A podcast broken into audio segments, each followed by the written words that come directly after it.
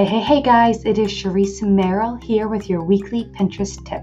This is the place to learn manual pinning strategies to get more traffic to your website, more money in your business, and spend less time on social media, all in 10 minutes a day or less. Let's get started. Hey guys, so we have covered standard pins, video pins, and now I want to cover idea pins. So here are three things that you need to know about idea pins. Well, before that, they were formerly called story pins and started coming at least to the US about the fall 2020, so a little more than a year ago. And what you need to know about them is their size. Now, they are a little bit skinnier and a little bit longer than your basic standard pin.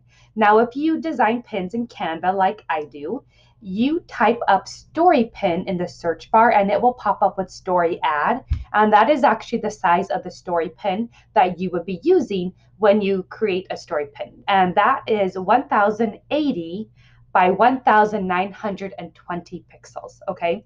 So 1080 width and then 1920 pixels for the length.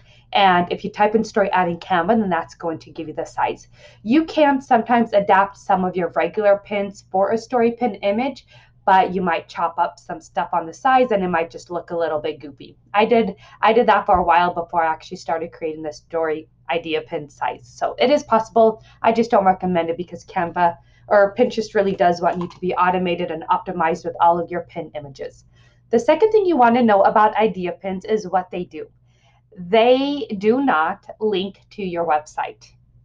No way. I am so sorry. And this is one of the reasons it took me so long to hop on the bandwagon, which I finally did and had to adapt my whole 10 minute day pinning strategy because to break it to you, not so softly, is if you are not doing idea pins, then it is going to be very hard to get your traction with Pinterest.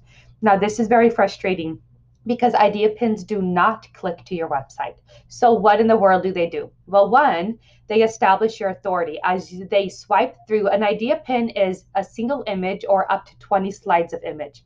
So, it can be 20 clips of a video, it can be 20 different images. It can be an image and a video and just different things. You don't have to do 20, you can do just one. The average is about four to seven, it tend to get really good traffic but those different slides are going to establish authority and they're going to help build brand recognition. And at the very end, it says, Would you like to follow them? It does your link. So, what Pinterest idea with these pins is to help you inspire people to help help people and it will help you get more followers and views. Now I know followers and views does not actually link to money or traffic, but if you are not incorporating idea pins as part of your strategy, um, which I'm going to say try to do it. This is part three of idea pins, uh, story pin one to two times a week.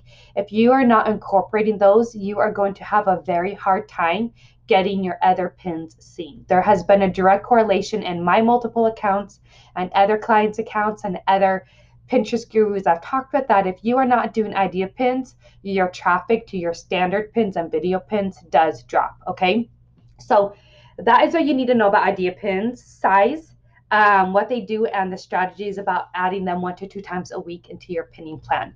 Now, if the whole concept of creating idea pins, designing idea pins, on all that stuff is something you struggle with, um, then I invite you to to join the POG Academy. POG stands for Pinterest Organic Growth 2.0, where I cover how to design all of these pins, the different ways you can do idea pins, and how to add them to your strategy. And I teach you how to actually do Pinterest strategy in 10 minutes a day with all your pinning so you can get on, do your pinning, get off, and move on to the other things in your business that you need to do.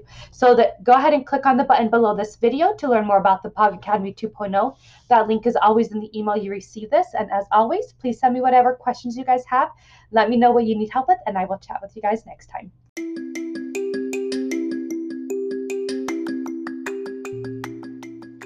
Lots of sunshine, bestie. Bye for now.